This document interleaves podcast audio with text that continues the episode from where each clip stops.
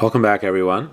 It has been a wonderful month of Tishrei, though different, and Baruch Hashem, we have all grown tremendously. I'd like to restart our Dvar Musar, learning Sefer Shabbos Malkasa. It's a Sefer all about Shabbos, as the title implies, and it was written by Rav Shimshon Pinkasitzal.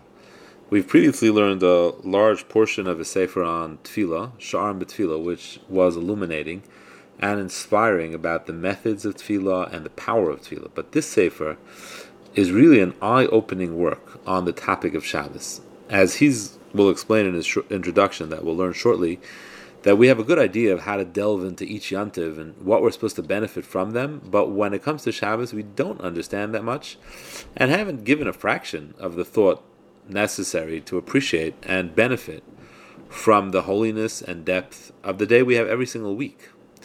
For those who were zeicha to hear him live, and if you have heard his recordings, you can hear him jumping out of his place and waving his hands in the air with his classic energy and excitement. It was really something to see, and you really feel it in so many lines of this sefer. So let's begin with his Akdama.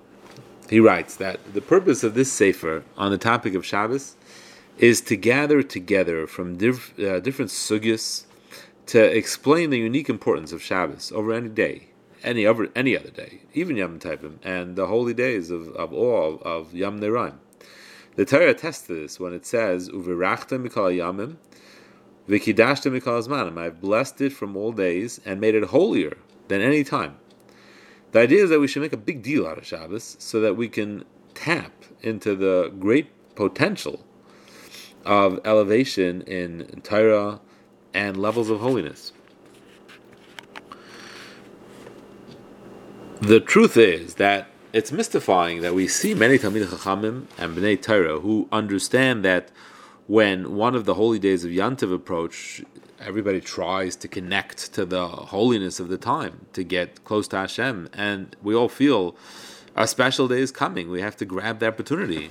For example, when Shavuos approaches, we know it's the Yontiv of Matan Torah, and it's a time which is Mesugal to attain greatness in Torah. And we see how Bnei Torah, during this day, they get excited and fired up about learning, and they do all that is in their power to utilize the time wisely. And if you enter a yeshiva, you can immediately feel that it's Shavuos, and the tension is in the air, and excitement, and the energy, it's apparent.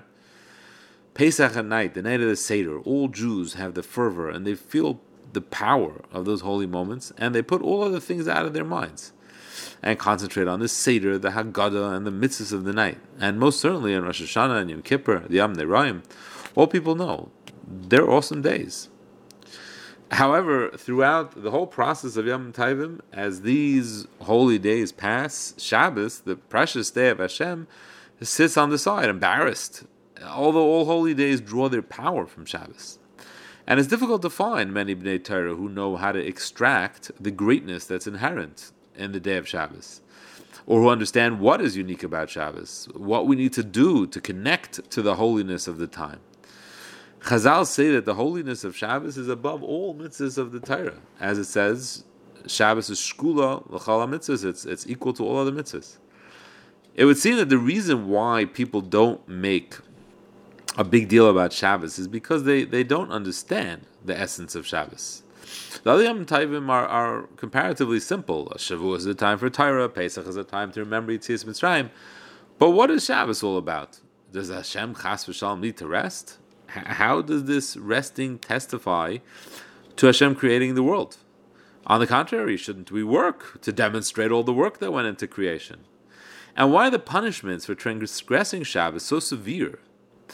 There are many such questions about the nature of Shabbos, and the lack of understanding might be a simple reason why people don't know how to extract the great benefit that's inherent in Shabbos. And that is the point of this Sefer, to try and explain as best as we can some specific points about this amazing mesachta, this sugya, the concept of Shabbos, so that people like us can now have a new understanding of the essence of Shabbos, and we can delve into it, we can talk about it, and this will open the door for a greater understanding and appreciation for what Shabbos is.